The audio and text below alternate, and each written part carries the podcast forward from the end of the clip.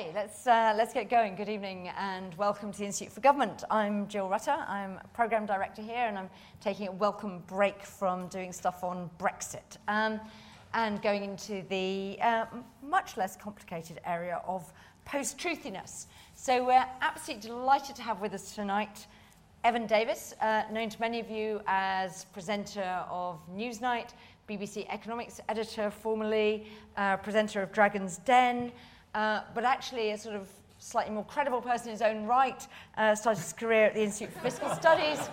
And I got to know Evan when he was doing the modelling for us at the Department of the Environment on the poll tax, but they take no responsibility for that.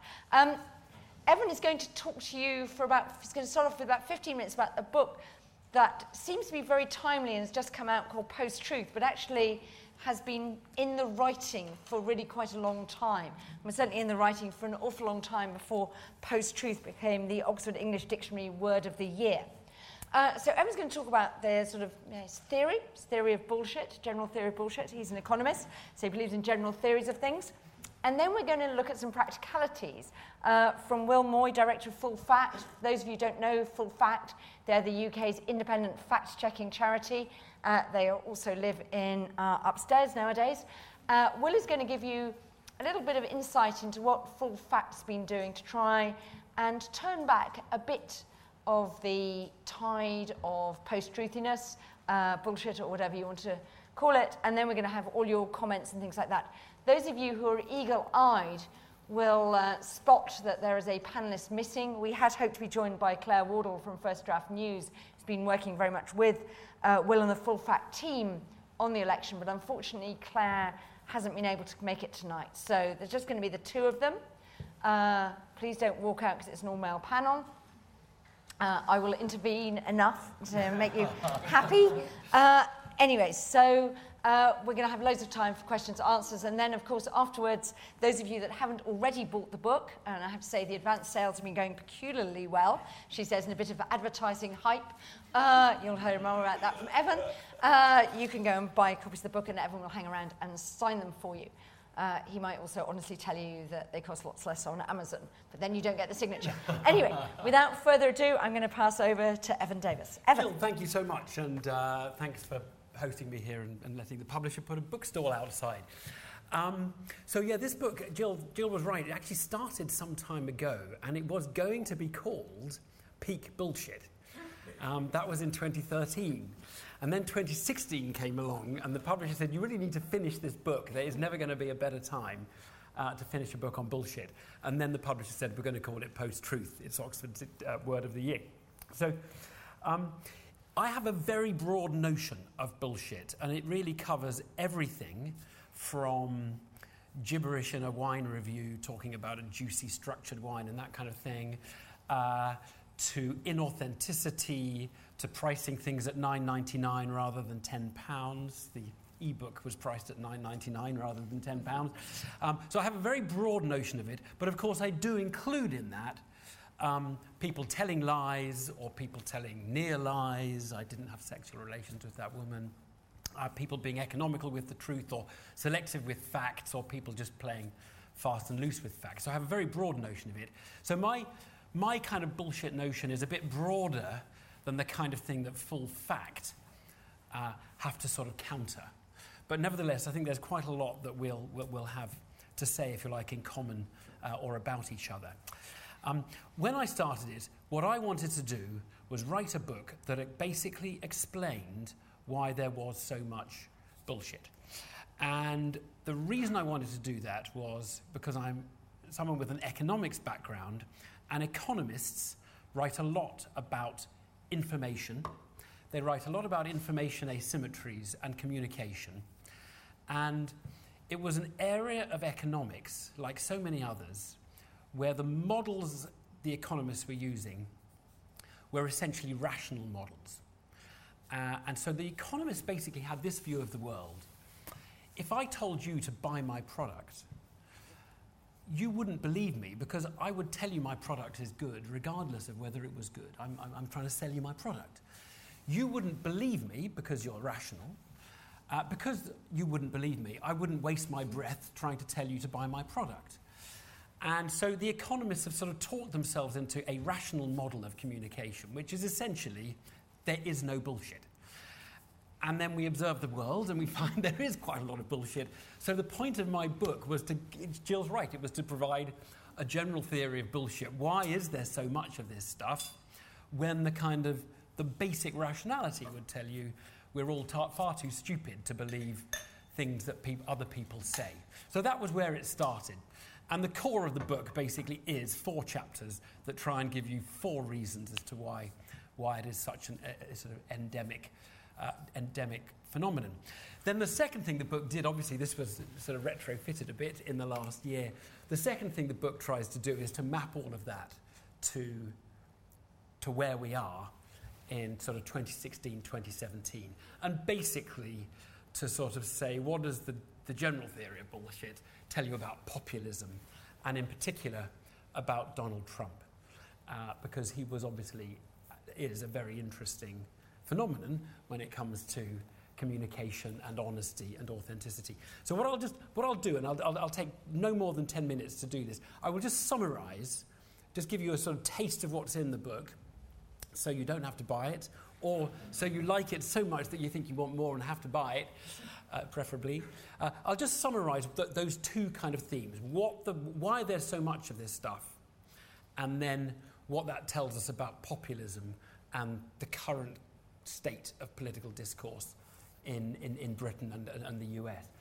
And four reasons why there is so much of it.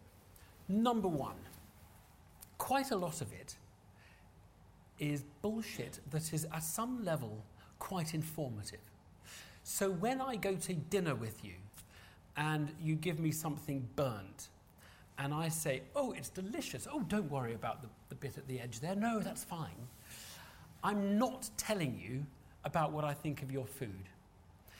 I'm talking bullshit when it comes to your food. But I am telling you something quite useful. I'm telling you I'm quite well brought up. Um, I know how to behave at a dinner party. Uh, I like you. I don't want to hurt your feelings. I'm telling you a lot about myself, even though I'm not, the literal words I'm using are not exactly true. Okay, so that's, that's one reason why bullshit is so pervasive. It's that you have to ignore the words and read the subtitles, like in Annie Hall. Do you remember the scenes in Annie Hall where he's talking about photography as an undeveloped art form, and the subtitle is, I wonder what she looks like naked? And so it's, it's, there's a lot of that in communication. So that's number one. Number two, um, short termism. Quite a lot of what we see is people trying to get away with something. They know they're not going to get away with it for long, but they don't need to get away with it for long. They only need to get away with it for this period.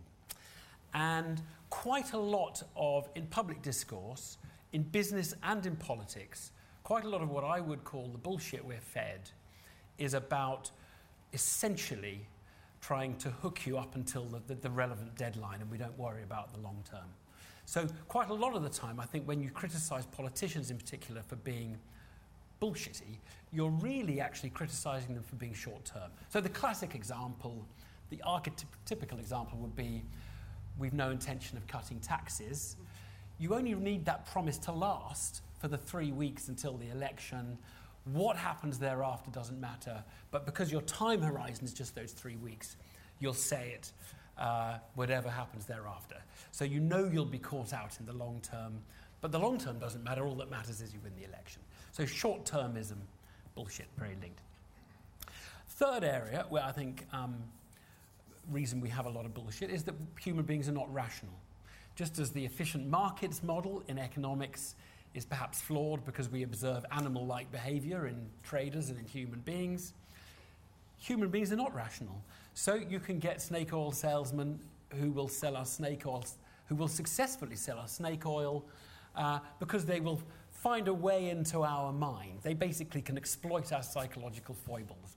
We do respond to 9.99 pricing we do sell more by pricing 9.99 than 10, and as long as people, as long as you, you know, and there are psychi- psychologists who try to understand why 9.99 sells more than 10.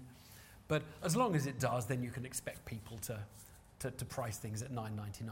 So there's a sort of psychological collection of things that matter there. I will just point out, by the way, it doesn't work if you're selling a house. And the reason why it doesn't work is when you're selling a house is it's actually quite important when you buy a house and you don't, you're not really fooled. When you're buying a book or buying a piece of clothing, it, it, it, it might, it, might, it might have an effect. Um, and then the fourth reason I think we have so much of this rubbish is this it's that once you have a little culture of it, it becomes an endemic and infectious thing that just spreads. And it becomes almost irresistible. So, if everyone else is bullshitting, it's really hard not to. And in fact, if you're the only person in town who doesn't, you're really liable to be misunderstood. So, builders always say it'll take three months, always take six months.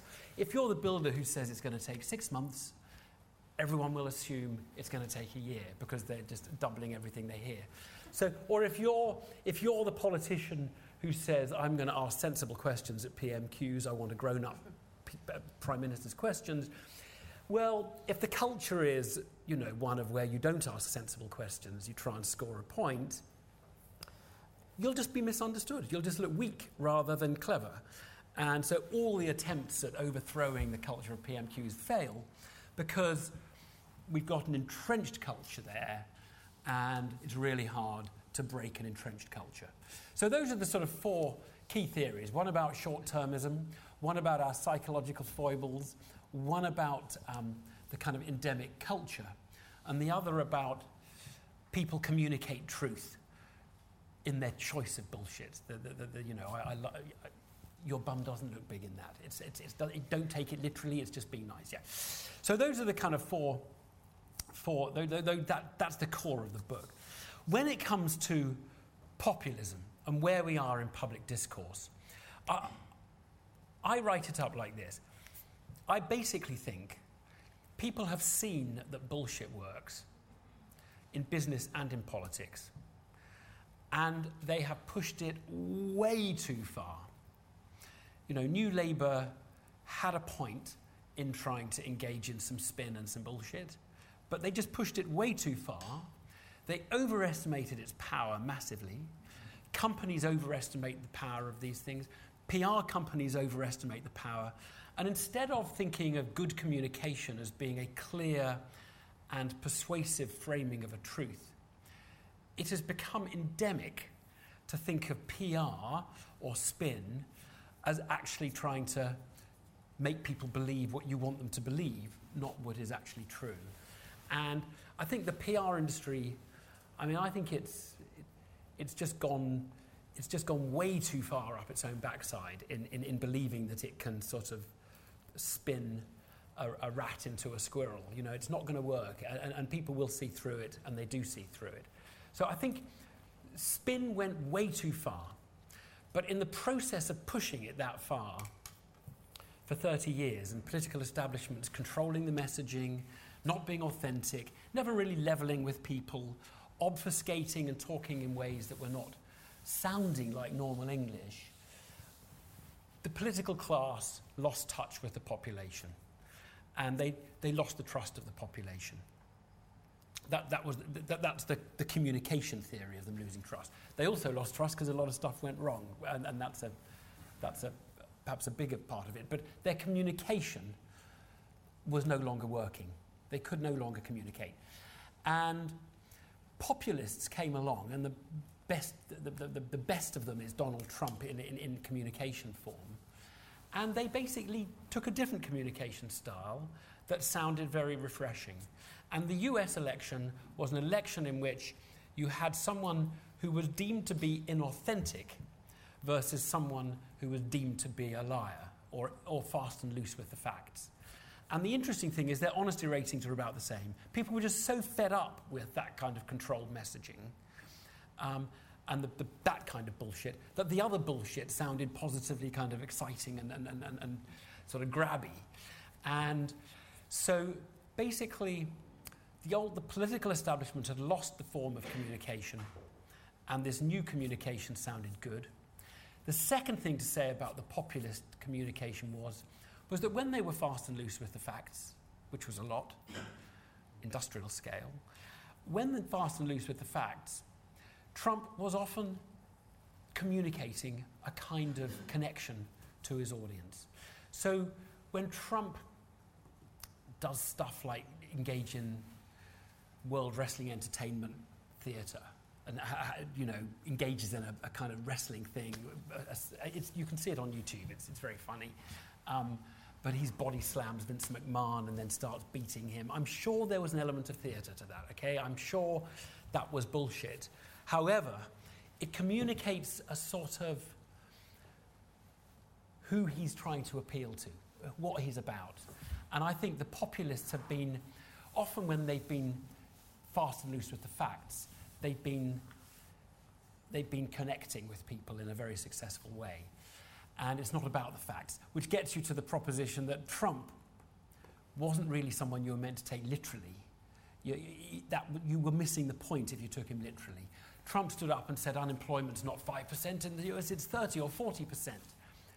Not true, Mr. Trump. However, it says it, it connects to perhaps a section of the population who feel their job is insecure, or that the labour market is against them, or that their particular economic class has been, has been, um, has been overlooked. So there were all sorts of things in the Trump bullshit, this new kind of bullshit, that were actually communicating very effectively to a particular class.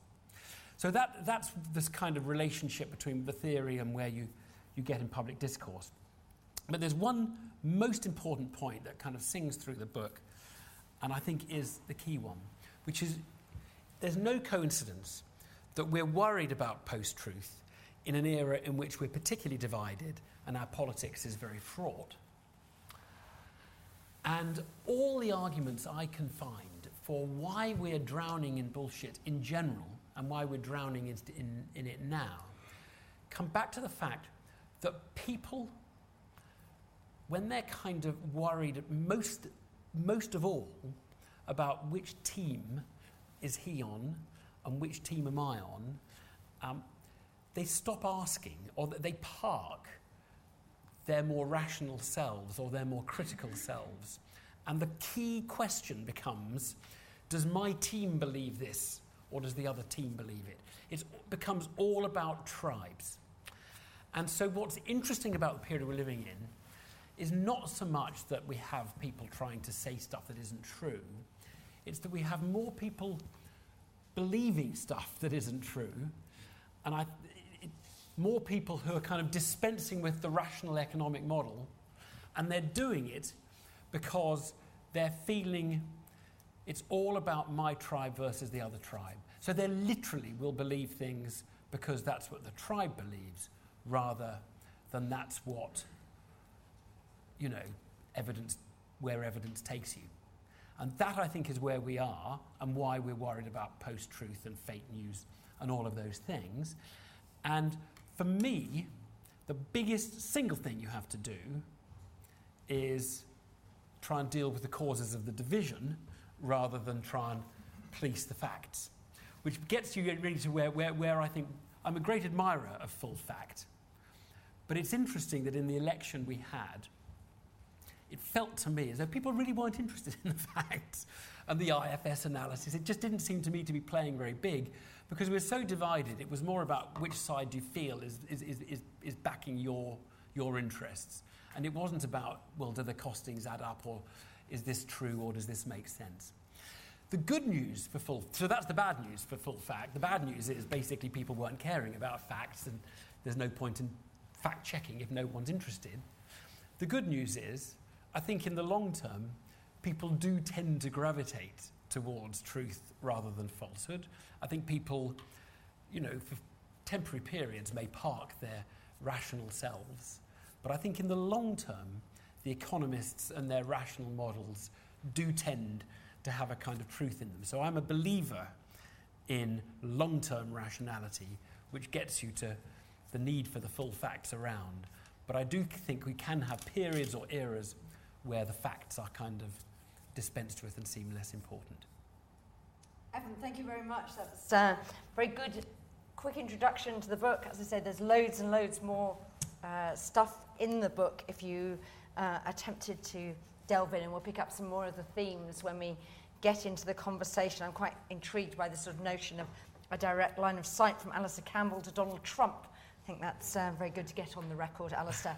anyway, um, so without further ado, Will, you know, is it as hopeless a case as Evan is portraying that we're in this era of sort of really tribal politics that people actually aren't really looking at the facts or indeed just choose which facts they'll believe, which fact checks they'll believe on whether they support the idea that they uh, first held.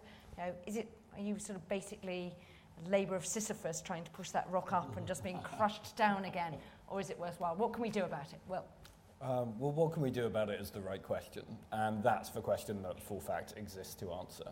Uh, Full Fact, as Jill said, we're the UK's independent fact-checking organisation. That means it's our job to do something which is really very simple.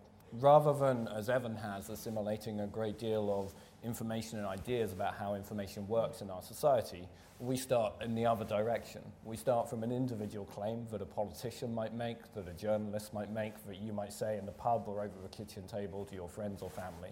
And we ask, is that right? And how do we know? And should anyone trust it? And we've done that now thousands upon thousands of times. And so I think Evan and I make quite complementary perspectives because Evan has thought about this from the big picture downwards, if you like, and we have thought it from the little picture upwards. Um, what I want to tell you about is that process and how we applied it during the election and what we learned from all those specific examples. But to explain what we do about it, it's worth saying that fact checking perhaps isn't just what you think it is. Um, absolutely, the starting point of what we do is individual fact checks of individual claims. But our first service is to give people reliable information about claims they care about. Things where you want to know is this true or not, being a reliable source of information. The thing we do on top of that is asking people to correct the record when they make mistakes. We are responsible for corrections in all, um, almost all national newspapers, corrections on the record from the Prime Minister and other government ministers, from charities and businesses and trade associations. We put pressure on people who are bullshitting in public life, and we ask them to correct the record, and we ask them to be aware that they will be checked when they make important claims in public life. And then we go one step beyond that, and we say, well, given all these examples we have, what seem to be the causes of the bullshit we encounter? And so, on that famous morning when Theresa May came back from her long walk towards electoral oblivion and announced the campaign, and Brenda uh, reacted famously with, uh, oh no, not another one, um, as did every fact checker and I suspect political journalist in the country. we were actually doing some quite useful work before the election was announced. Um, one of the things we were working on was a project called Need to Know. It's utterly, utterly dull unless you're a certain kind of person.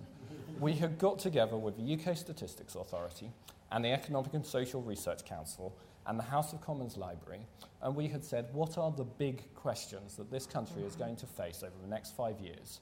Do we have the data we need to understand them? Have we analysed that data? And are we communicating that effectively to the people making those decisions? And if not, in time for the election in 2020, let's fill those gaps. Um, one thing fact checkers don't do is predictions. Um, but the Need to Know project is a really good example of the fact that there are solvable problems around bullshit in public life. And the job of fact checkers is to work out which bits are solvable and start to tackle them. And actually making sure good quality information is provided is one of those examples. We were delighted just before the election when the Public Administration Committee published a report, and one of its recommendations, as a result of our evidence, was that each departmental select committee should scrutinise the quality of information provided by its department. And that is one more brick in the wall of making sure we have reliable information in public debate. Now, this stuff is not glamorous, but it is important. Um, preventing and preempting misinformation is a key part of having a well founded public debate. And one reason for that is frankly that many of the protagonists of public debate are not very expert and not very apt. The number of claims that we have fact checked that have turned out to be wrong where the error is so obviously due to somebody not having a clue what they're talking about is quite startling. And if you consider that we are a country run by arts graduates, and I speak as an arts graduate, who are usually busy generalists working to tight deadlines dealing with hugely complex and technical topics, it is really a miracle that we get anything right at all. Um, and so we should think really seriously about making sure that the supply of high quality information is there in the first place. And that's one of the things that Full Fact's been working about. So I will add to Evan's list of four causes people simply not knowing what they're talking about. and if you don't have reliable information, then everyone's a bullshitter. You, me, or anyone else. But let's take it on to the election. We survived our Brenda moment and we started putting together plans. Full fact, normally a team of 11 people. Within two or three weeks, had expanded to a team of 30 people.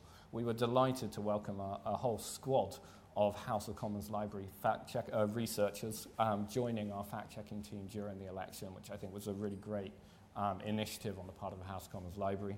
We teamed up with organisations like the Institute for Fiscal Studies, the health experts at the Nuffield Trust, the Migration Observatory at Oxford University, to put together expertise on all the topics you could hope for. And between us, we published more than 100 fact checks and explainers during the election.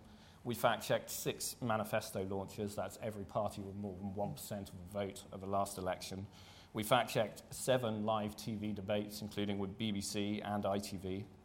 We were in all kinds of media, including a daily column in the Evening Standard, right through to BuzzFeed. we published 18 videos on all kinds of subjects, reaching 2 million views online. We reached, I think, something like um, 18.5 million people on Facebook, although reach on Facebook is a term you shouldn't attach too much importance to. Mm-hmm. 9.5 million people on Twitter, largely by live fact checking those debates. And that was made possible by the Nuffield Foundation, um, wonderful social science funders, and 2,000 crowdfunders who got behind us doing that. And that was all from a standing start in eight weeks. And what we found actually was that there is huge demand for reliable information. The flip side of bullshit, as Evan is saying, is that when people can find information they do feel able to trust, there is a real appetite for that. But actually, for most of us, being able to distinguish information we feel confident trusting is a very tall order indeed. Um, and that takes us neatly on to a shift which I'm not sure I felt was completely reflected in the book. Um, Evan uh, ended up with an argument about what happens next, and one of the things he argues is that the media needs to get on with its job, and I couldn't agree more. Fundamentally, good, reliable journalism is at the heart of and understanding our world, of having sound public debate. Uh, but he also argued that there are three conditions that that depends on. One is competition between reliable sources in journalism. The second is a diverse ecosystem and that the public understand what they are getting. And the third is that there are some media platforms shared by all. And I think the last two of those conditions are under real challenge at the moment. And I'm talking about the online space. So, to give you an idea of just how much our world is changing, right now, according to Ofcom's News Consumption Survey, which came out a week or two ago, 89% of 65 year olds and over are getting news from television. For the population generally, that's 69%, and for 16 to 24 year olds, that's 49%. Television is absolutely the dominant source of news in this country. If you ask people what is your main source of news about what's going on in the UK today, in this room, I'm willing to bet most people will put their hands up when I say internet. In the wider country, two thirds of people say television. Television is far and away the leading source of information, but it is moving away so quickly. The next generation is coming up online they're coming up with a proliferation of sources and actually being able to distinguish which sources you can trust and which sources you cannot trust is something that is practically very difficult to do. And that's what you see when you start tracking online. So we knew that this shift was critically important, and if we hadn't already noticed it, the campaigns last year certainly showed it. Uh, we had obviously the Brexit campaign, um, we don't know what Remain did, but um, the campaign manager of Vote Leave was kind enough to blog after the campaign saying that they had used 1 billion targeted adverts on Facebook as part of their campaign. One billion in a country of 50 odd million adults is quite astonishing. Online is the space in which elections are increasingly fought, and it is the space in which the next generation is getting its information. It's not absolutely taking over yet. The description of TV as exit pursued by a snail is a pretty fair overview of what's going on. But this is the new ground that we have to start to understand.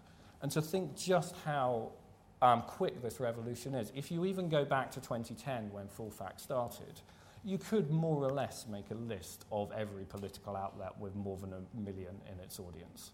You could more or less make a list and just think, we will monitor all of those and we will target those. And nowadays it is possible for something to blow up and reach a million people overnight from almost anywhere. And I do mean overnight. The last, uh, one of the last fact checks we posted the night before the election reached one and a half million people. Um, and that's just full fact. And there are a lot of people, frankly, posting things which are much more fun, reaching many more people. So that's the challenge. And as we saw last year um, in America, there was this challenge of what became known as fake news, and then that label became completely useless soon after. Um, but genuinely made up stories, made up in some cases by Macedonian teenagers to generate clicks and advertising revenue for websites with no regard for the truth, simply to, to make money um, were seen in the US election and were huge in their reach in the US election. And so the obvious question for us was is this coming to the UK? What do we need to do to protect, we as a country need to do to protect democracy and the viability of democracy in the UK? Is that made up stories a threat to us? And also, what kind of partisan campaigning, what kind of underground campaigning are we going to see? So we teamed up with First Draft, Claire Wardle's um, group, who I'm, I'm, very sorry Claire can't be here tonight, but um, First Draft are the global experts in online verification of verifying user posted content online. Um, they just, uh, when the election was called, um, finished the cross-check project in the French elections, which brought together something like 37 newsrooms in a collaborative fact checking and verification expert throughout their election campaign and they had become experts in monitoring the online space and figuring out what needed to be uh, checked and responded to and serving the public that way. So we said, come over to London and give us a hand. Uh, we've got quite a lot on our plate. So Claire came and she brought together a brilliant team, um, and we started monitoring what was spreading online. We used specialist tools like CrowdTangle, NewsWhip, Trendolizer, for any of you interested in the geeky details. These things can tell you what is being shared on social media, what is accelerating in its sharing on social media, what looks likely to be peaking on social media that afternoon. And that kind of insight really lets you target your interventions, target your fact checking in ways that can make a huge difference. This was made possible, I ought to say, by Facebook and Google, um, who fascinatingly because this is a topic that they have realized they have to confront, but they maybe came to slightly slowly originally. When the election was called, both companies were in touch with me that day saying, How can we support you during the election? That would not have happened 12 months before. And they were very generous in um, making it possible to assemble this team. Um, so we got together a group of half a dozen young journalists, and many of whom are skulking uh, halfway down on the right hand side, if you want to talk to them afterwards. Um, and we started tracking what was spreading online. Um, I want to tell you three uh, sets of examples that I think are illustrative of wider themes. The first is about CNN. CNN creating the narrative was the post on Twitter that was shared 20,000 times. It was um, purporting to depict CNN um, corralling uh, a group of protesters to be a backdrop for a story about Muslims um, fighting back against terror. And um, in fact, uh, this protest, this, this demo, was uh, going on anyway. It was being um, carried through police barriers. They were reporting on the protest, not using it as a backdrop. But this idea that the mainstream media is selling you stories and cannot be trusted is extremely powerful in certain sections of the online space, and it's something that we've seen amplified more and more vigorously. And it comes to this, uh, this question that Evans raised of do we still have a shared source of information and a shared understanding about the country we live in? And while the answer at the moment is yes, I think that answer is contingent and is one we need to be very careful of um, the threat to. Uh, because we benefit ultimately from having some shared understanding of the world we live in. The second is um, after the Manchester bombings. Um, some of you will have seen an image being shared, a grid of photographs of um, people who were victims of the bombings or said to be victims of the bombings. Once we started um, looking into that, once the team started looking into that using photo verification techniques, tracing the photos back to their original sources, it turned out that we had um, stock photography in there.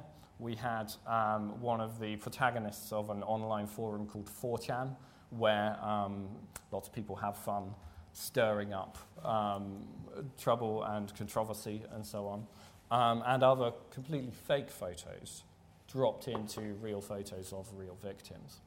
The interesting thing about that is how difficult it is to prove that kind of thing, and how difficult it is to see through that kind of thing unless you know the right techniques, unless you have the right tools or are aware of where the right tools are. Nowadays, information online is spreading almost principally through images and videos, and they are harder and harder to verify and get behind and disentangle. Some of you may have seen the demonstration that came out, I think, today of artificial intelligence con- creating what appears to be a real video of Barack Obama speaking. That is the world we are about to live in, the world that we are living in almost right now. And it is going to become extraordinarily difficult to disentangle fact from fiction at a technical level. And then the third example I want to give uh, really illustrates Evan's uh, wider point about partisanship, which is that both um, a conservative activist, um, an individual um, acting completely off his own bat, posted a meme that went very viral um, about public spending seven years ago in 2010 versus now. Uh, which contained a number of inaccurate figures and a, a, lot of analysis that was also quite questionable, um, and also mixed up, you know, dollars and pounds and things like that. So it was, you know, quite troubled on several levels. But it was an honest effort to tell you something about the world, and it even listed its sources, you know, web links at the bottom and all the rest of it. It was just really quite badly wrong. But the guy was doing his best to make up something that was useful and informative for his friends. Um, it took us three days to fact check that, to take it back to the blessed public expenditure statistical analysis um, in all its Excel hell glory um, and to figure out what figures he had used, what figures he hadn't used, whether they were being correctly analysed, explain that, package it as an image that was shareable and useful for people. But when we got that entire package right, that was the thing that went out to a million and a half people with no advertising behind it, just because it was something people had seen, people wanted to know, and it was packaged right in a way that was useful for people. On the other side of the partisan, uh, we had David Davis's expenses um, an image showing David Davis's expenses versus disability benefit cuts. Um, the theme obviously being mm. these are being cut while he's um, having lots of nice things on your dime. Um, some of the nice things were real and findable in the expenses records. Some of the nice things may even have been under under-reporting what was out there. But the expenses records are these PDFs of scans of forms from years ago. It's completely impossible in any reasonable amount of time to find out what David Davis did or did not actually collect. My colleague Sinead had a lovely afternoon wading through PDFs of heating, um, uh, heating bill costs and that sort of thing.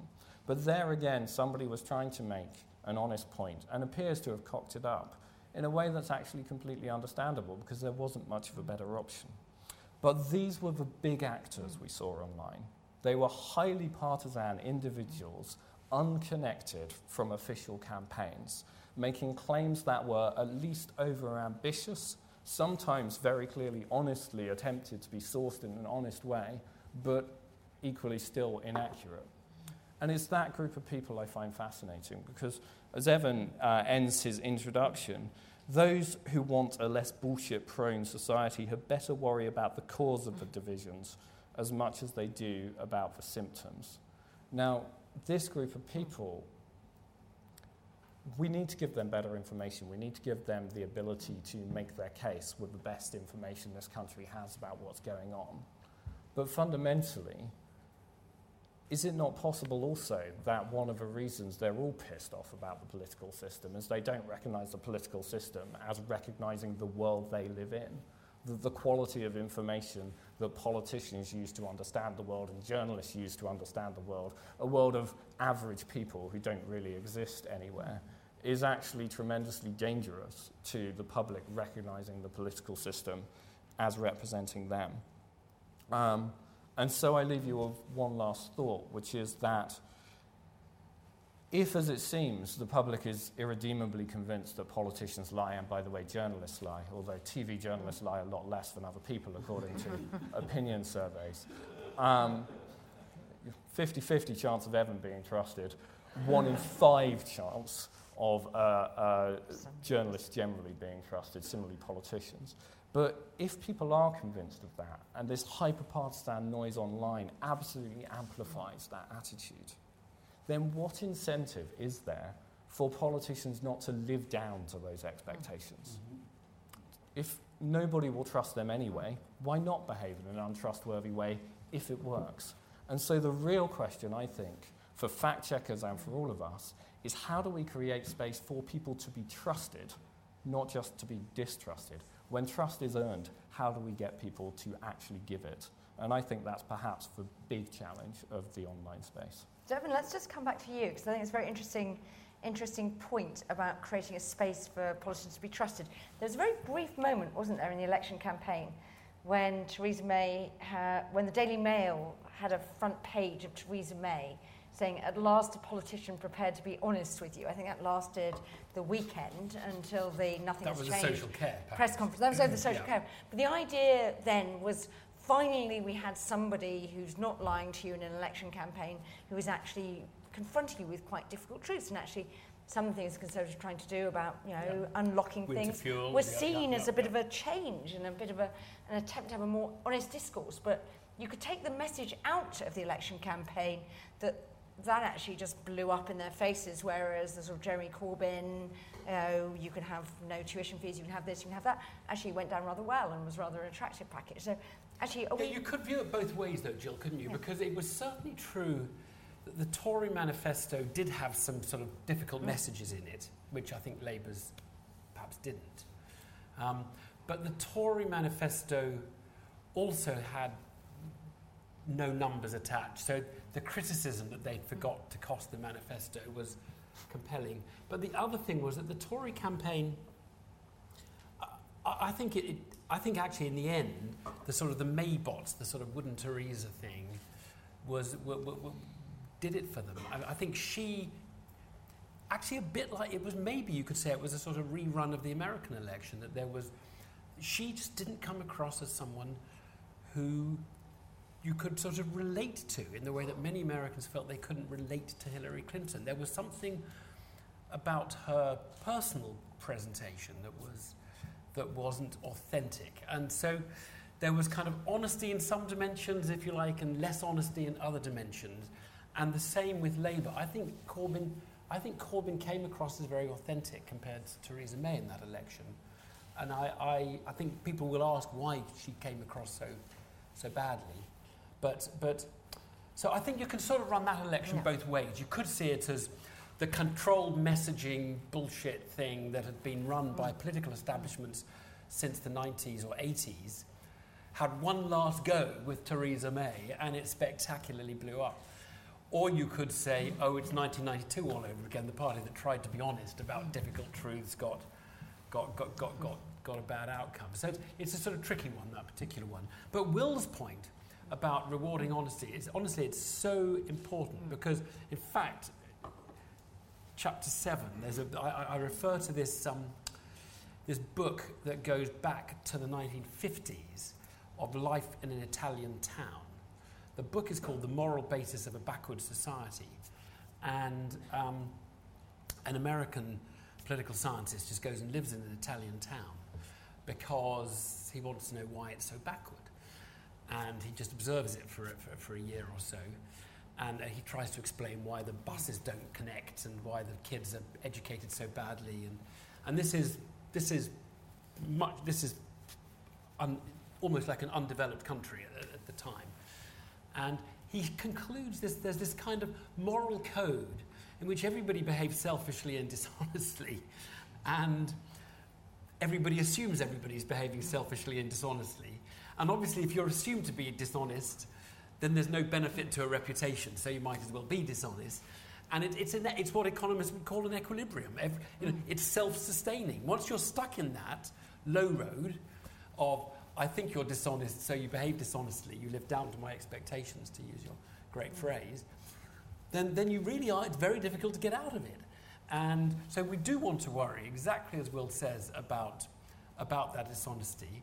And we want to make sure that we're capable of rewarding someone who is trustworthy. And, and, and in fact, I, I, I agree with Will. I think the problem is not, I think sometimes, sometimes it's not actually that we're, we're so believing uh, of things. The problem is that we're not sufficiently rewarding of people who say the truth. And that, that does sort of come mm. back to your point about the party that tells a difficult truth, is it going to be, is it going to be punished or not?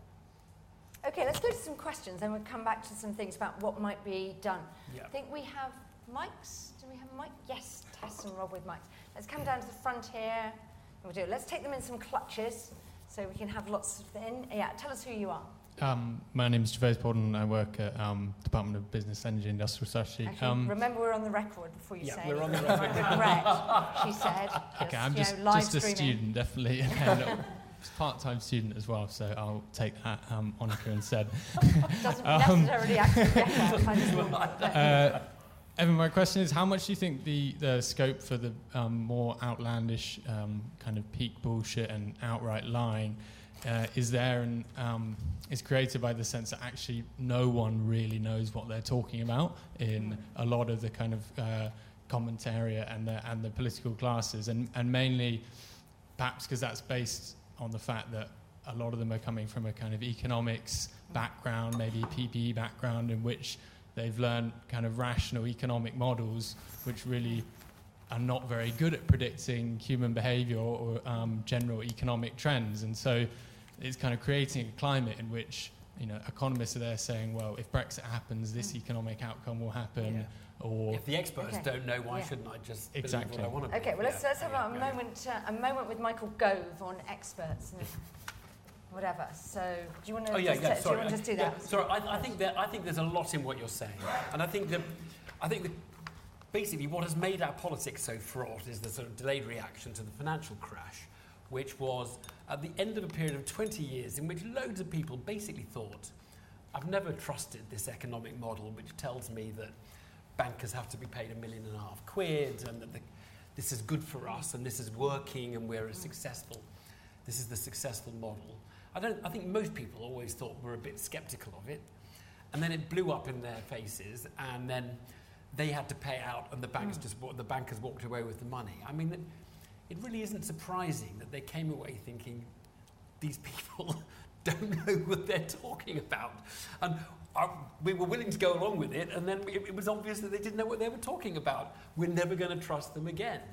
So I think that I think that did have quite a lot to do with it.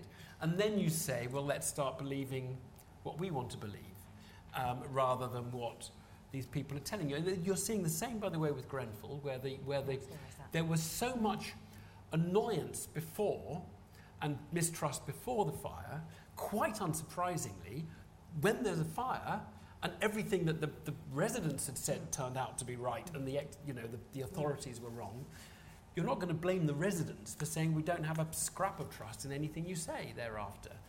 And um, so that's just like a sort of mini example of the whole national experience of the last. So take economists, take economists. We had, just in the new year, we had Andy Haldane here who created some headlines, which yeah. I think he particularly expected to do, talking about economics' Michael Fish moment when yeah. it sort of got everything wrong and needed to sort of recalibrate and rebuild trust. So if you're an economist, if you're talking to a bunch of economists uh, and they sort of say, actually, we've got some important things to say, it's not all rubbish. I mean, mm. you know, there are some reasons to believe X, Y, and Z. How do you go about rebuilding trust after that sort of, you know, cataclysmic failure that we saw to predict the financial crisis? Well, my, my, my basic view on this is that the way you do it is you have to have pluralism within the subject. And I, it's like my point that you have to have pluralism within the within the mainstream media. And indeed, I, I, I think it's important that there are other fact checking services apart from Wills. I think There are. they, and there are, yeah, the, the BBC has reality Others check and there's a Channel 4 one. Wills, I think, is, by the way, much the most sort of, is the best. But, but it's important for the credibility of Wills that there are others. It's important for the credibility of economics that there's pluralism within it so that it's, it's when the public think there is an elite or an establishment or there's one kind of body of experts and they are being proved wrong that they've got nowhere to turn. So what you want is there to be is always to be a kind of a multi- multiplicity. If they all get it wrong, then it's like, well, these seem to be sort of honest mistakes that life is difficult. We, we, we get things wrong. But I think it's very important that there's not seen to be, it's just like there's, this, there's the experts and there's everybody else. But isn't it, isn't it as debilitating, when it comes to the question here, isn't it as debilitating the idea, there used to be all those jokes that, you know, you know economists, sort of 24 people, mm. 25 opinions or whatever, and certainly politicians, when you're talking to them, if you're sitting in the Treasury, when they want to discard economists, they always say, but they never can't even agree among themselves. I mean, isn't your pluralism actually much more debilitating rather than Well, I liberating know, and I think by the middle of the last decade, I don't think there was much pluralism, and there wasn't much debate, and there wasn't much attempt to create a mm. debate, and there were no kind of saboteurs who were going in. I mean, they, they were there, but they weren't. They weren't taken seriously enough. So I, I think it didn't come. It didn't really look like, and it wasn't really, a very. Um, So, t- so take Brexit. Should the BBC have given? There was a lot of debate in the Jil Matheson review after Brexit about the way the BBC treated, you know, the sort of balance of opinion, and should you actually regard balance as 99.9% of economists think this is going to have a bad effect, but we have to balance the one, you know, one representative of that with one person, or Well, climate that change or whatever. For, Is that, that one for me is. I, I mean, look, I think it's particularly difficult for the BBC, license fee funded, in the midst of a referendum or an election campaign, where I think we just have to tread on eggshells, and we would naturally do that in trying to be fair to each side in the campaign, which has a an, at the end of the vote, which is going to end in a vote. But I, I mean, I think all the BBC can do is tell you what it knows and what the facts are. And so we know that it's not 350 million that we hmm. will have available to spend on the NHS. I mean, that, that's not a, no need to argue about that. Um, we can just say that. Um, we know,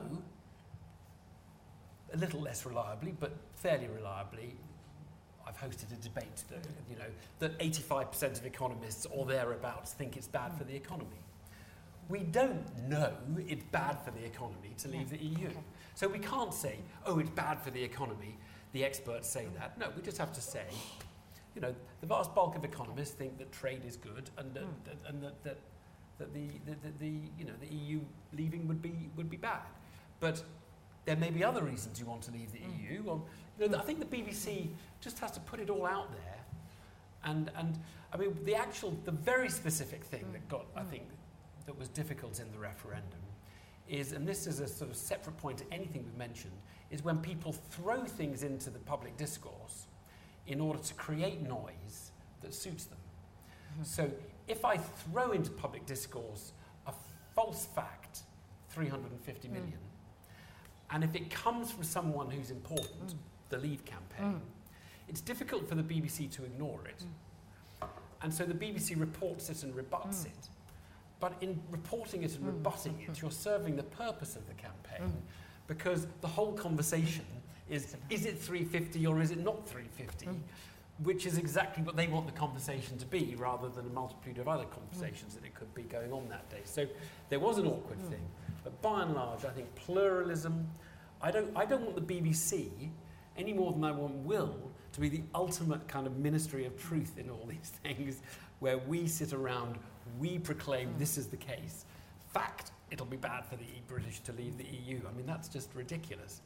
We have to rely on people to kind of search out and listen and, and, and read a little bit for themselves. Okay, let's go here. Thanks. Yeah. Um, my name is Max. I'm uh, at Sense About Science.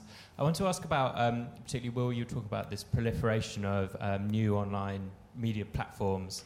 Um, I guess many of them are sort of hyper partisan and the, the, the effect they're kind of having, in, you know, splintering the debate and ma- meaning people are having totally different kind of conversations, different facts, sets of facts. Um, what I've never quite got settled in my mind is, is what's the difference between, or wh- what are the new features of this kind of social media landscape? to a traditional media landscape where presumably in, in the old days everyone had their own newspaper with its own position or I think sometimes if, you know if you drive across America like every 10 minutes there's a new AM radio station with a totally different talk radio host are these online platforms just making voices and opinions visible that were always there but weren't visible are they encouraging different kinds of conversations are they only different in their scale uh, yeah that, that, that's, that's my question Okay, um, just quickly Yeah. to respond to something Evan said first. Um, on the single source of truth, just say I couldn't agree more. Yeah. Full fact links to all of our sources specifically because we don't want people to take our word for it. We want people to test things for themselves. And I was very proud recently to discover that we are one of the top 10 sources of referrals to the Office for National Statistics website. Um, we are helping people discover the treasure trove of information out there and make their own minds up. That's our job. Um, on this, I can't give you an empirical answer to all of that. Um, so I suppose I would say we have to make the distinction between free speech and access to public platforms. It's not the case that everyone used to have their own newspaper. It was the case that four people used to have their own newspapers. um, Now one. now, almost anyone has a platform with the potential to reach millions of people, and a much, much larger group of people have platforms that do reach millions of people on a regular basis. And because the distribution costs have crashed, that has become possible. So I was looking at the Ofcom News Consumption Mm. Report, which is really fascinating if you're that kind of person. One of the sources that is massive among 16 to 24 year olds, with 11% of people using it for news, is something called the Lad Bible. I'm willing to believe that a chunk of people in this room have not heard of the Lad Bible. um, Some people are nodding though. Some No, people I are nodding, which is some, some people who are not 16 to 24 are nodding as well, so it's, it's getting around a bit. Um, it's, a, it's a source of news that uh, hits 3% of the general population, but 11% of 16 to 24s. We are seeing this pr- proliferation, and that is powerful. But we are also seeing, if I can put it this way, the democratization of democracy. These, these campaigns that we have had only recently are campaigns in which somebody at the very Mm. grassroots can do something that genuinely reaches a Mm. massive chunk of voters. And that's tremendously exciting. That's something we should be excited about. And one of the things I think Full Fact needs to do is Mm. make sure that those people have the best information we can get them from the official sources and all the rest of it. But it completely upturns our traditional model of how information is disseminated. And to pick up something Evan was saying about people don't want facts during the election, what was completely fascinating watching the online conversations versus political conversations, and the airwaves um, conversations, the campaigns conversations, is that obviously the national campaign was hugely distorted by Manchester and then by London Bridge, the two biggest attacks. By the last week, all people were talking about was security. But actually, what people were talking about online was what the Ipsos Mori Issues Index said people thought were the biggest issues facing Britain today immigration, the NHS, the economy, Brexit. That's what people were talking about. Those are the issues people mm. thought affected their lives. And that was the conversation that was actually happening between people. And I'm willing to bet, bet that even before the internet, that's exactly what was happening in pubs mm. and in kitchens while the airwaves went on about whatever they choose to go on about. So I think there's some continuity in that people's conversations are different from Westminster conversations, to use the mm. cliche. But I think there is also a radical change going on. So, you must have been running slightly to catch up with what was going on in social media as you started your book four years ago. And uh, Yeah, I mean, I, I think social so- media's role is, is, is that it, it uh, two things. It accelerates all the processes we're talking about, so they happen in a day rather than over a period. But for me, the biggest thing about it, which is will be my answer to your question, is it's. I think in the days of old media, people had very clear associations with products they were buying or consuming. So they had, there were so few products that you basically you knew the difference between the Sun and the BBC. I mean, both had a place and both were very good, and you, you, you, you but you sort of knew what you were getting. And I think people, by and large, are quite good at, you know, over time, at spotting a pattern that this thing is left wing or this thing is exaggerates or this thing is unreliable. Think people are good at that. I think it's, it's got so fast on, on social media that I think the kind of the ability to have a reputation or to know what the source is, it takes a bit of effort. It's not like just picking up the sun and knowing what you're getting. It, basically, you have to go back in and look at where it's come from and then research it. So for me, that's the, the big difference. It's that you, you no longer quite know what it is. I mean, personally, on Facebook, I, I sort of follow Channel 4 News and BBC News and, and, and Reuters and things mm. that are kind of, I sort of know what I'm getting. But I do actually get loads from the Lad Bible posted on my timeline. It's often very entertaining.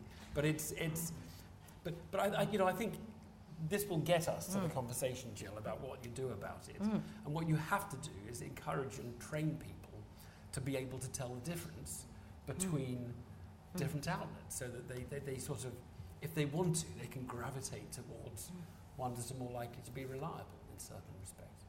And whose duty, I mean, who should be, you know, that's a That's Good conversation to That's have. Do you think that's schools? Yeah, yeah, it's, it's kids. I mean, I think the, the, the old people don't need to be protected. If you're willing to wait 50 years for it to have any effect, sure. We have a stock and flow problem. The people mm. most lost on the internet are the golden oldies, not the 16 year olds. Are they believing it though? Are they? Are they? Because they know that, the, that they, they kind of probably are looking at the BBC website, aren't they? It's the kids who are. I, I don't have good evidence, I I don't don't know. I don't know. okay, but I mean, evidence. But my point is, as much uh, important as schooling is, and I couldn't agree with you more, but we have a lot more to do to teach critical thinking or whatever you want to call it. If we just teach everyone up to the age of 18 and then we wait for that to have an effect, we are waiting 50 years to have solved the problem. Actually, the real question is what do you do with the stock of adults who you can't sit down in a classroom and teach new skills to? Okay, let's go over here, and then we've got a couple of people there. So liberate the microphone from Max. Yes. My, could you my name is Graham, Graham Pycock from the University of Westminster. Uh, aren't you both underestimating how bad things have already become? Uh, and isn't it going to get much worse before it gets better? In the sense that we now understand from neuroscience how biased we are as humans, groupthink, confirmation bias, and so on. We have young people who are far happier with umpteen, almost worthless opinions who are impatient of discourse and complexity, which is, of course, what politics is really all about, reconciling differences and so on, um, and the preference for emoting rather than understanding. We are moving surely into a trend of post truth politics. It is very, very dangerous. Uh, and I suspect that, uh, I say, the idea of teaching critical thinking must be one solution, but we, we actually don't have as yet real solutions long term. But To I, getting I feel better. like I, I Okay. sort of agree and I sort of Okay. don't agree. I mean, I think the John Lewis ads at Christmas are fantastic and they make me cry every year. And they appeal to me and, and, and I emote to them. So, so they, they're, they're the sort of classic example of a piece of exploitative manipulation. Um, but if, I, if my experience of John Lewis over a period of, say, five years is really negative, I think those ads may work as making me cry in nice stories, but I don't think they'll work in making me shop at John Lewis. And I, I think this, I think Trump has connected brilliantly with his base. But if he turns out to be a rotten president, I don't think the communication is going to work for him. I mean, I, see, I it all comes back to whether you ultimately believe communication has the power to sustainably make us accept things that are actually in contravention of the evidence in front of us. That we will be, we can be made to go to John Lewis even if it's rubbish, or we can be made to vote for Donald Trump. Now, these things do happen in history. We know nations can be hypnotized or entranced by demagogues who, who, who manipulate public opinion. But these are quite exceptional cases. Most of the time, people are willing participants in the process of being manipulated. And if it's not suiting them because it's rubbish, then they kind of change their minds and they, they, they, they move on. So Joe McCarthy is the example I, I, I, I would sort of, in a way, cite in the book. Joe McCarthy gripped a lot of people in the United States with his lies. And then it became sort of clear that he was a bully and a liar in a very highly publicized, televised showdown with the US Army. And most people just thought the guy's a liar and it didn't work anymore. So I'm, I'm sort of more optimistic. I think human beings have evolved to spot patterns. And if they spot lovely John Lewis ad, lovely service in the shop, then the ads kind of entrance you and take you into the shop. If they spot lovely ads, rotten shop, then the ads stop working. But doesn't this come to where you're sort of connecting to the product there? Because, you know, I watched John Lewis ad. Actually, I never watched John Lewis ads, but, you know, cry, go and do my shopping at John Lewis, think the stuff's rubbish, don't go there next year. Whereas, you know, if you're in the States, I watch Fox News, I voted Donald Trump, I then see Fox News telling me that Donald Trump is doing incredibly well, that he's not doing incredibly well because of those pesky Democrats that are frustrating him and stuff like that. I mean, do I really get that sort of direct personal feedback on things? You know, maybe my life's not getting markedly better or I see a bit, but it's all terribly disconnected. And one of the things that struck me, you know, certainly in the, new, in the US, is how much people have segmented their news consumption Yeah. to only watch news they fundamentally already agree with and don't then get any of that sort of BBC objective stuff. So can I judge Trump in four years' time? John Lewis isn't running the country. Hmm. Well, No, Charlie but Mayfield whatever, is whatever doing the reviews principle, for the John government. Lewis are trying fundamentally to do the same as Donald Trump, just manipulate your beliefs in their favour. But I, I, I don't. Yeah, well, look, you make, you're making a good point. How far and how sustainably hmm. you can defy the gravity of reality is is is the question, and uh, and that, that is the question. And I'm open-minded about it, but I do think that the, the period over which you can do that doesn't last forever. Now, you can do some damage in the interim, obviously, but uh, doesn't last forever. Okay, we're going to come here. We've got a lady here. Thank you. Uh, Gwen Griffith Dickson, King's College and Lokahi Foundation. Uh, I have a, um, a question that's sort of skiing off piste for you. So if it's too speculative, I have an alternative question, but uh, no alternative facts. Um, and the question is really, I, I'm encouraged to ask it by, by hints that you both made. So my off the wall question is do you think there is some deep link between the ability to think that truth matters, to care about truth, including when the truth is against our preferences, and the ability to recognize other people in their otherness or their difference and their autonomy. I realize that may seem like a That's a totally real, I think it's a very good question. Uh, question. And I think there may be is it a coincidence that, that extreme narcissism and st- extreme you know, or psychopathy share those two Mm. qualities of the fluency in lying and the inability to have empathy or a conscience and so on? Is there a, a connection in how we treat people? And Trump is a good example of Well, I, I- think that is a really interesting question. I wouldn't phrase it that way. I think open-mindedness is a quality that protects you against bullshit. Open-mindedness is the quality that you want to encourage in Mm. people so that when they, a proposition kind of comes to them and it's, it suits them to believe it, they sort of think, well, let me just see if I can see the other side of the argument. And I think that does go a bit with a kind of respect for fellow human beings. It's because it's thinking. I, I give this example in the book of a lie I swallowed mm. that, that, that actually really gripped me, and I was amazed when I read about it. It was the one about the woman who sued McDonald's for the cup of coffee in her lap. You, so, have you all heard about the woman who, who won $2 million mm. because the, she was burnt by a McDonald's coffee while driving? And the story, I, I swallowed it. The story turns out to be very much more complicated than that and much more reasonable, and it wasn't an example of justice going mad and the lawyers taking over. But if I ask myself what I needed to sort of see through that false narrative that I swallowed, it is that a sort of respect for, gosh, that there was a jury that had thought about this for a few days, and there was a woman at the end of it. It, is, it's, it's sort of respect for other human beings that makes you open-minded. So I think there is a connection. I think a, you put it in a very interesting way. Can I just ask you something, Evan? I mean, if, if one of your colleagues, not you, you've piloted the sort of new form of political interviewing, which is much more reasonable, moderate, but some of your colleagues, uh, either on the Today programme or on pre- uh, on Newsnight, have sort of, you know, made their names in a sort of uh, way that actually a politician dares admit that they're not certain, they're not so sure, they might take a slightly nuanced, balanced view of something or whatever. You know, that, that actually that's a sign of weakness. That's sign they don't really know what they're doing. Uh, they're frankly a bit hopeless and all over the place and stuff like that. I mean, isn't actually the sort of media partly responsible for the fact that we have this sort of thing which requires certainty. Of course, you know, we're doing absolutely the right thing. No, I think there's Stuff something like in that, that. that's sort of, you know, counted against that I think. I think there's something in that. I mean, I think we've, to some extent, trained our politicians to put up very big defences around themselves. And, and we, in the end, got the kind of communication that ended in this kind of wrestling on the ground in a rather, in a, in a rather futile way very often because they were just obfuscating to the point that it was, uh, you, you weren't learning anything. And, and, and so, yes, I think there's something in that. I think there is, I think there is something in that, actually.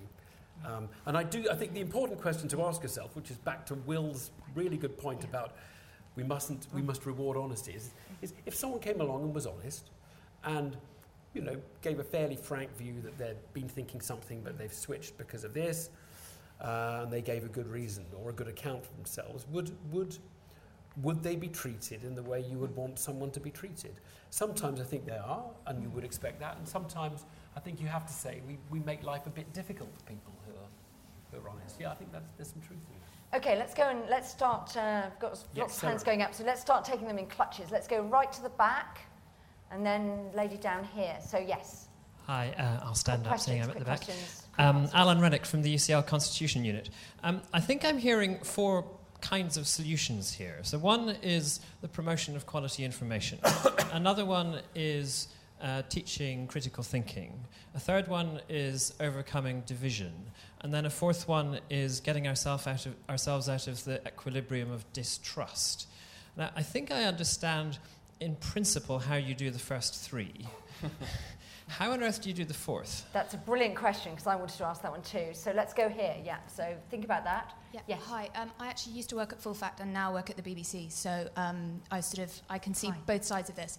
Um, I was just wondering, Evan, when you were on the Today programme, and I think now uh, this still applies. People get very annoyed with the weather forecast when uh, when it's read out, and and it's it's so general. It's dry and sunny or patches of rain.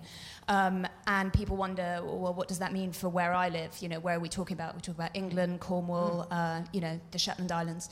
And I wonder whether there's something in that for um, how we communicate numbers and uh, how we do something about this post- post-truth problem, which is basically that you know net migration at 330,000 doesn't mean anything to most people, and whether there's something in the kind of personalisation of facts. I feel a bit uncomfortable with that phrase, but whether there's something about telling people where they are, where their local area is, in comparison to this big national figure or this national narrative, whether that might help. Great. Let's have another question. Yes, just in front. Yeah. Hi, uh, my name's Andre Petheram. I work for uh, Oxford Insights, which is a brand new two-month-old startup. Um, but we're actually working, Good advertising. yeah, uh, we're actually working on a project with the Centre for Public Impact at the moment, um, which is gen- basically um, targeted towards creating a, a wide conversation about the idea of government legitimacy. And I think I hear a lot of similar ideas going on here. Mm. But we've been focusing very much on the citizen side of things, how kind of we can become better at dealing with facts, but or with with um, with false news and so Mm. on. But what can governments themselves do to build legitimacy and trust in a post-truth world? So I think that's very similar to Alan's thing. Let's take let's take those ones. You've got the sort of personalisation of data, you know, like going on the weather forecast for your postcode and looking hour by hour. It's what you do if you cycle to work. It's what I do all the time, every day on the BBC website. You know, should we personalise data, make it relatable? Don't they just give you the London forecast or the sort of the southeast no, forecast? it's different to W2 and SE11. Is it- is it? Yeah, genuinely. it's very important if you're going to cricket. So anyway, yeah. May all be rubbish, of course. Do you want to but take some? anyway. to Will, take some averages and Okay. personalisation of data, and then we'll Um, go to how do we rebuild trust. Um, I'll start with the personalisation of information um, and Emily's elegant demonstration that she's one of the best communicators I've ever worked with. Um, the weather forecast analogy, I think, is the perfect way of explaining just why the dealing with aggregates and averages in the use of data about the country is a game that has run its course. And now that we finally live in a world where it's possible to have higher resolution data faster, we need to move towards that as quickly as possible. Not just because very often the average wage, the um, average level of employment, the average change in the economy don't reflect people's individual experiences and thus alienate people, but also because they're a rubbish way of making decisions. And Andy Haldane gave a really great speech called Whose Recovery, um, which I've plugged um, on this stage, in fact, Mm. before, in which he disentangles this question of okay, we've got economic growth, but who is actually feeling the economic Mm. growth? And that is such a central question. We now have Tesco um, refining its marketing almost on a person by person basis based on its knowledge of you, your area, what you'd like to buy, etc., etc.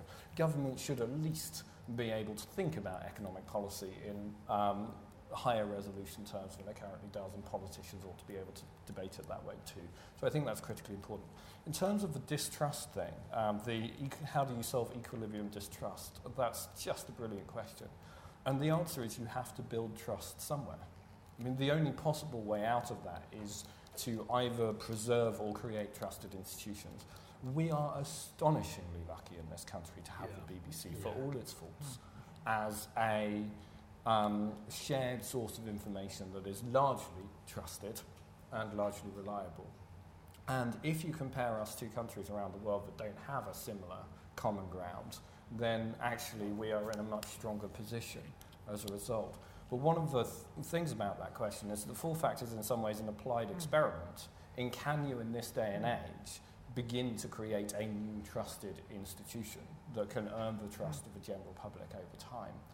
And that hasn't really been done in quite a long time, not in the sense since the Institute for Fiscal mm. Studies got going 50 years ago, but they got going in a completely different age where you only needed to talk to about 2,000 people. We've got going in a raucous, much more democratic, mm. much more horizontal world, and earning trust and building a reputation will take a long time. But if we can demonstrate that can be done by us, then it offers hope, I think, that that can be done on a wider basis. And I'd like to see more expert institutions doing that because politicians aren't going to be able to pull themselves up by their own No, bootstraps. exactly. There needs to be mm. external validation from people people trust. And that's why I think the most interesting part of the EU referendum was that when people were asked, who would you trust on the EU referendum, what they said was Martin Lewis, the Yeah, money saving expert. Recognizable, authoritative, clearly on your side. Mm-hmm. And how many people can you say that about? Now, the fact that Martin Lewis was not an expert in Brexit in mm. any way, shape, or form turned out to be irrelevant because who was there who was any better that anyone knew? And so mm. Martin Lewis became the person people wanted to hear from. We need to offer people better options than that with great respect to Martin Lewis. Hmm. I'll comment very quickly on these questions. Personalisation, you have to. I, I'm slightly sceptical to be to be blunt. I don't need the BBC to tell me my salary. I've actually I just get that in my, my, my paycheck every month. What I want to know is is what the national picture is, and so a lot of news is really about giving people the national picture against which they can compare their own experience. Now it's true that if there are big divergences in the national picture, then that's obviously that's part of the story. But I, I would use. I'm actually slightly sceptical even about data. What the national, what you should be reporting, is not the data about you know what's going on in my area. It's, it's what you want is the kind of the story or the big. It's, it's the big sort of. It's, I don't. Story is the wrong word because story is used in a different way. But it, but it's the it's the narrative or it's the the hypothesis or the, the two sentence description of what is happening, which is employment is very high, jobs are insecure, and wages have been kept down, but the insecure low wage jobs have, have helped employment stay very high. Now, that, that is a kind of that is an interpretation of what's happened in the labour market. It's relevant to quite a lot of people, and it's you don't have to say, well, the data's four percent or this. It's just it's a sort of it's about trying to find the unit of public analysis is not a fact or a piece of data. It's a sort of it's the thing like the one I've just given you. It's a sort of three sentence description of a, a state of affairs that is helpful. Can I just Yeah, go push you I- on that slightly? Yeah, yeah. Because it is true that the average wage has basically been flat for the last Yeah, 10 yeah, years. But the thing is, the person who was earning the average wage 10 years ago is almost certainly not earning the average wage now. And so, this data that tells us that average wages are flat is not necessarily a good guide to what has happened to the typical person. And that's something that Okay, has got that- absolutely Mm. lost in this argument, Yeah, yeah, specifically because we are dealing with average data. And I mean, it's, it's something that uh, No, well, one that's, of a, my that's a trustees fair point. That's a fair point. Yeah, no, that, that is a fair point. But whether that gets you towards personalisation or whether that just gets you to better reporting of the, of, of, of the kind of national picture is, is a good point. Uh, the equilibrium point, I think Will, Will, Will's answered it, but, but you summarised our discussion so brilliantly with the four, Mm. the four different approaches. I, I, I, I I was taking notes and um, we'll use it elsewhere. But the, but the equilibrium one is, Trademark it to it is very difficult to get out of Mm. that without lobbing in some kind of truth anchors Mm. that people can sort of grab onto um, that just that, that, that, that help them. And, and so the full facts or the, the Mm. BBCs or people like that are fantastically helpful. So does it have to be external? Inst- I mean, we have this thing where we all hate crime Well- goes until we create them, like the OBR to hold us to account and stuff like that. Just wondered, is, if you're you know, people in working government, civil servants and stuff like that, you know, do they actually just have to create you know, hope for people like full fact and uh, whatever to hold them to behave better, or is there actually anything government itself Well, we can could- start to do impose- differently to create trust? We could, we, could, we could impose a code on the civil service or the public servants about their behaviour. We have, And, we just don't enforce it. And, and we could enforce it, and we could enforce it more rigorously. And that would be, you know, that would be, would be something. The other thing you can do, which is the sort of paradoxical thing, which is we sort of do with special advisors, you might actually, basically, if you could, you license people to lie in certain circumstances, um, and that that gives you the contrast with the other circumstances where they're not allowed to lie. So you might say, we have these people, let's call them special advisors. They're allowed to lie. These other ones who are not special advisors, they're not allowed to lie. They have to be very different to those ones. By, allow, by literally by licensing the, the, the, the special hmm. advisors to say whatever they want, everybody knows the difference and then immediately kind of clings to the other side. So I think you can, hmm. you can almost, and, and the politicians get someone out there who can sort of give the, the, the thing they want you to believe. I sort of, yeah, I think it's, I think you can do it with codes and a little bit of Mm. that, but you then need somebody who is trusted to enforce the code. And if, it's, if you don't trust the enforcer, then you'll, you'll appoint another enforcer to enforce the enforcer's enforcement of the code and that you're in the Okay, we're coming towards the end, so let's just do a very quick fire final round. Oh, we're going to have four questions. So let's do there and then there. Uh, hi, uh, my name is Matthew Mulligan um, from Storyful News, and we actually had uh, one of Will's um, uh, members of Full Fact in our newsroom with us during the election. Uh, just kind of talking about the fake news in a very practical sense, I'm interested in what you think about uh, what the hallmarks of the fake news in the British general election were just gone, uh, where you see that going in the next general election, whenever that is, uh, Okay. and what newsrooms have to do to be ready for that. Okay, so how do we prepare for fake news? And yes, there. Hi. Um, um, so it was just a bit of a follow on and sort of a double challenge to um, Evan, because I do think this point about disaggregating data and making it very relevant um, and useful for people at a hyperlocal level um, is really important. I think this is sort of playing out in Grenfell. So I just wanted to come back to your point about open mindedness and things that we can start to do tomorrow, because I think the other, the other side, the citizen side of things, is a lifelong learning process. But with an economist on the panel and people who deal with evidence and data, what is the um, appetite to be more um, to be more democratic in the way that um, evidence and data is communicated? So, are experts taking this stuff on board and thinking about what the implications are for their current skill sets and what they need to be doing differently? It's a very interesting question about whose evidence is it and what evidence do we count. Let's Mhm. come forward here. So, Um, so we haven't spoken very much about the association of socially powerful groups with brands that represent truth and how toxic that can be. Um, Evan, you spoke earlier about the coffee example and trusting that a jury had made that decision. Now, I too would trust a jury in a sense more than a judge and be less likely to call foul. Um, do we have a problem that the BBC and others are seen as judges and um, too powerful for their own good? And can you tell us who you were? Oh, sorry, Or I'm Polly are? Ashmore. Um, I work at NHS England. All right. Okay, forgot to ask the lady there. Okay, final question just here. Hi, thank you. Winnie um, Agbonlahor, freelance journalist. Um, my question is really, has anything really changed, whether we call it uh, post-truth, fake news, or alternative facts? I mean, people have always been bullshitting and probably always will be. And um, as far as I can see, a story has always been more newsworthy the more stereotypes it reinforces, and I don't, I don't see that changing. Um, and, and then we've got this whole other element in the UK and I believe in, in the US as well, which is a national culture of bullshitting, where because we say a lot of things around here that are that just aren't true, but that's just accepted. And also we've got the an- very antagonistic House of Commons, which is in stark contrast to, for example, the Bundestag, which is round and where the wildest element of a discussion might be someone clapping for too long. so I just wonder, will anything really ever change? Okay, so should we become as boring as the Bundestag? so we have one person who's desperate to get in. Thanks, Jil. It's just that I'm Louise Shaxson from the Overseas Development Institute. Um, it's just a plea to get out of London. I think all of this, um, I think this is a very London centric audience. I live in North Dorset. I think the debate that we would be having in North Dorset would be very different from the one we're, ha- we're, we're having here. And I think strengthening regional news, um, not having the strengthening regional news in the BBC, strengthening regional newspapers is also very important for the trust issue.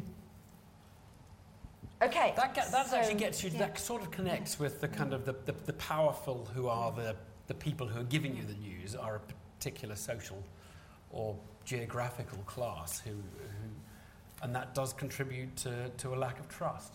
Now, I mean, the only thing I would say is, is that I, and, and my answer to the first question as well, which was about um, democratic, or, or the second question, d- d- can we make the way data is communicated more democratic and more kind of open? The, the answer to all three of those questions is pluralism. I really don't want anybody to have a monopoly. Because as soon as somebody has a monopoly, A, they won't do the job very well, and B, people will have, find reason not to believe them anyway.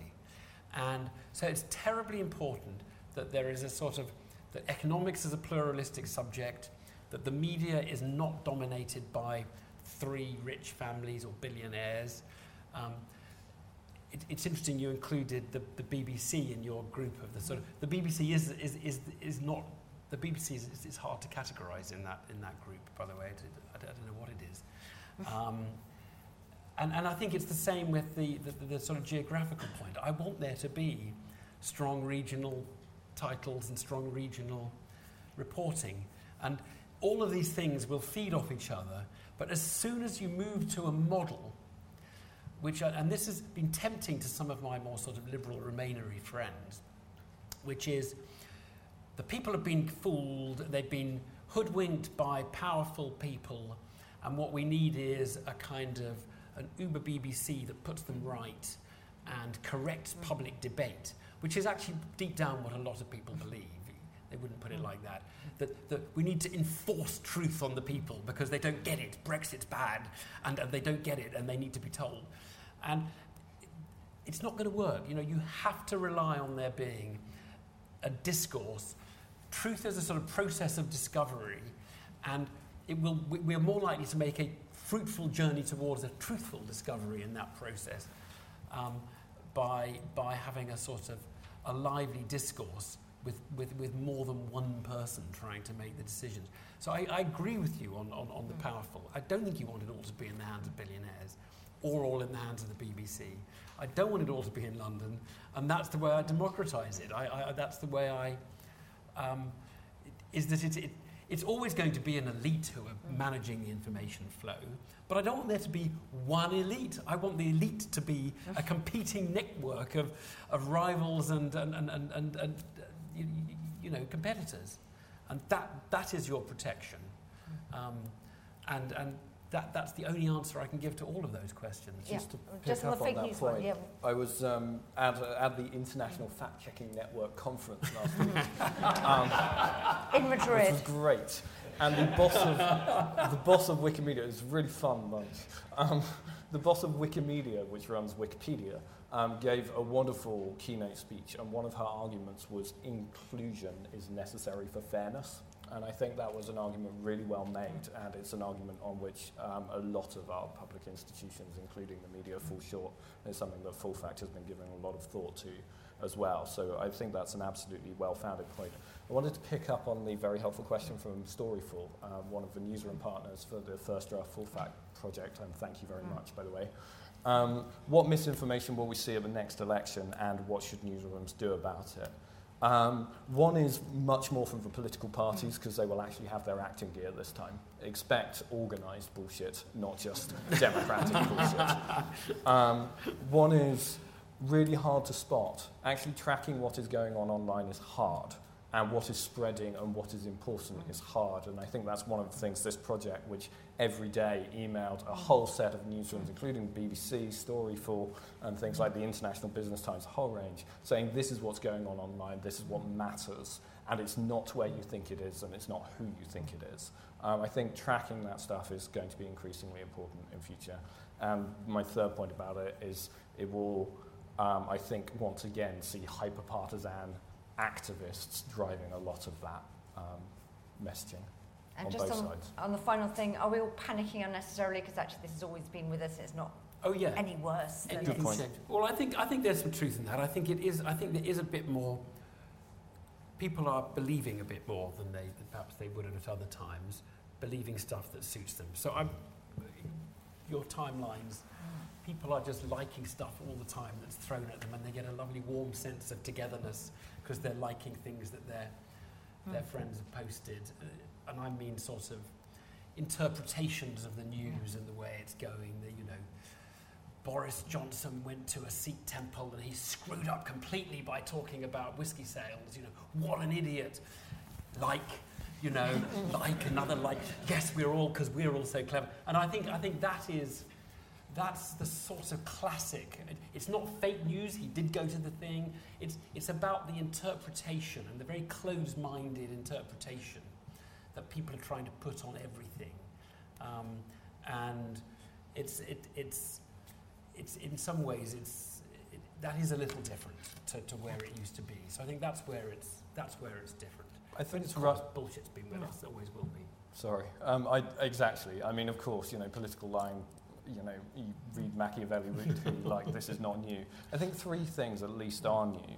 One is the decline in deference to authority over the last 50, 60 years, very amply documented in the surveys. And if you look at the Ipsos Mori generations work and stuff like that, this generation has a different attitude to authority than um, the previous or the one before.